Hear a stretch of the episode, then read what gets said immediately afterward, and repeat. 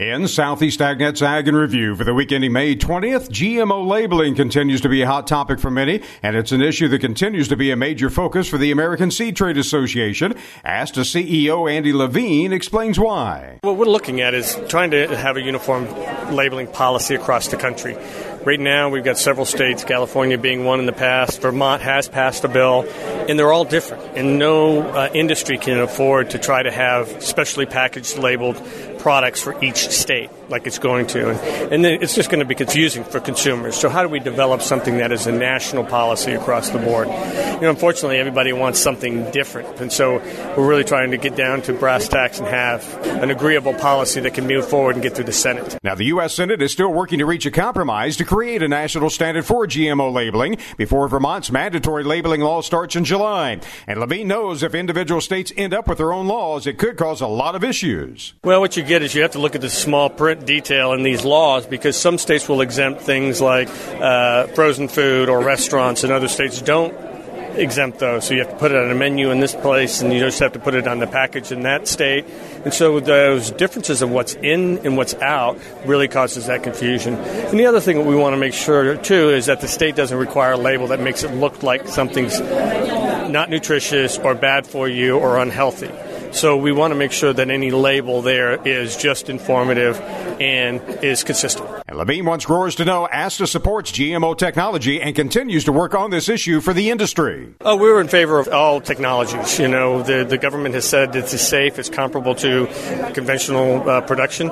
So, yeah, we're in favor of GMOs as much as we're in favor of organic and conventional.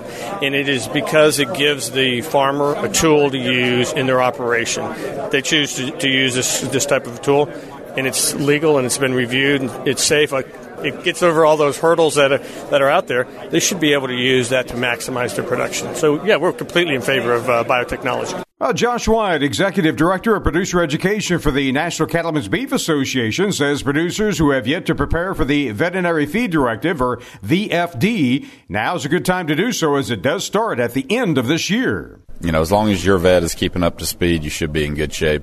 Uh, we've put out a lot of resources at NCBA. We've done some articles in our National Cattlemen magazine that I've written is just about the veterinary client patient relationship, getting ready, and some guidelines that AABP has put out to make sure that you've got a a good VCPR in place. Now, for those who don't know much about VFD, White says NCBA has a variety of information to help you answer any questions you may have. We also did a webinar this past summer. It's recorded and available for free on our website at beefusa.org.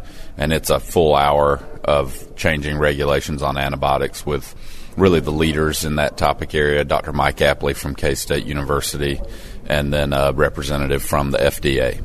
Full implementation date of the Veterinary Feed Directive is December 31st of 2016. In other news, many people in the peanut industry follow the USDA reports that provide a host of information about loan activities, LDPs, and more. But as Tyron Spearman reports, a study is being conducted on the peanut loan program. The peanut loan program, managed by USDA in Washington, says there are now 938,000 tons left in the loan. Last year on the same date, 957,000 tons. But this week they issued a statement saying the peanut loan balances and the associated data since February the 11th to present may not accurately reflect the total peanut loan balances due to the system migration and essential upgrades. USDA and FSA anticipates that the peanut loan balances and the associated data will be updated after a complete study, which uh, is anticipated in late June. USDA and FSA said they will update the message when the migration and upgrades are completed. But they have sent people from Washington to make sure that the entire system is updated and their numbers are accurate. The uh, first crop estimate for the new year has been issued by USDA. They said that U.S. farmers will average 3,999 pounds of peanuts per acre on 1,439,000 acres and get a crop of 2.87 million tons. I'm Tyron Spearman for Southeast AgNet. With this week's Georgia Grown Moment, here's Nathan Wilson. For this week's Georgia Grown Moment, Agriculture Commissioner Gary Black discusses the exciting partnership between Georgia Grown and Subway restaurants as they band together as partners of freshness. These are wonderful partners, first of all, and, and they've been purchasing product from Georgia producers for some time, but it's just a matter of you know, recognizing the brand and having a desire to work together to introduce consumers to the fact that they already are they're buying local they're buying from our producers, but there's a lot of power when you just when you state that to your customer. The partnership is going to allow for greater recognition of the brand from more consumers. We also believe that it's going, it's going to be great a great deal for, for Subway, but also for our Georgia Grown members statewide. People want a relationship with their food when they, they can recognize that here's a local Georgia Grown producer that's actually in a national chain.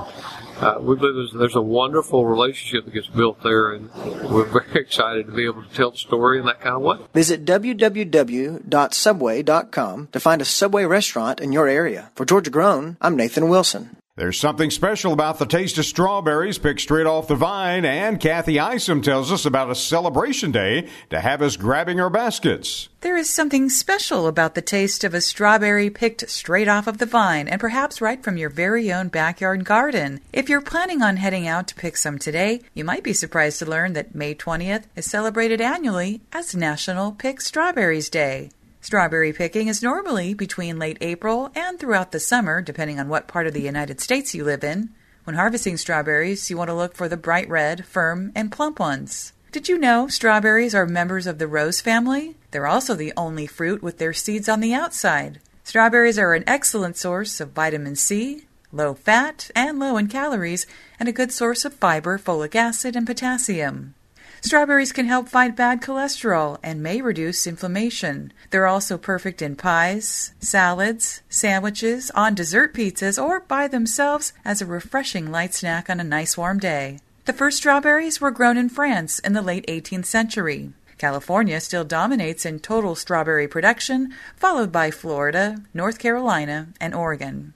When you're done picking all of those delicious strawberries, you can rest assured the party isn't over yet. You see, Saturday, May 21st is National Strawberries and Cream Day. That's right, fresh strawberries and homemade whipped cream is a must when strawberries are in season. I'm Kathy Isom, Southeast Agnet. And to wrap up this week's podcast, Everett Griner talks about the decline of women operators in agriculture. Consumers are demanding a healthier and a safer food supply, the kind of food that's driving the demand for organic production. What's the answer? More women farmers, according to one author. Now, she sees women as more sensitive, more compassionate, more sentimental than their male counterparts. But don't bet on it happening. To the contrary, fewer women are becoming engaged in agriculture. As recently as 2012, almost a million women were engaged in farming. As of the last agricultural census, the number had declined by 6%. That number relates to women who own, manage, or otherwise operate a farm, not those who just plant or produce a crop. Now, here's something to consider. How many farms are influenced by women? I don't mean owned or managed, but influenced. I'd say that number is stable, if not growing. And that's Ag Review for today. Everett Griner, Southeast AgNet. Those reports and more can be found on our website, southeastagnet.com. Randall Wiseman, Southeast AgNet.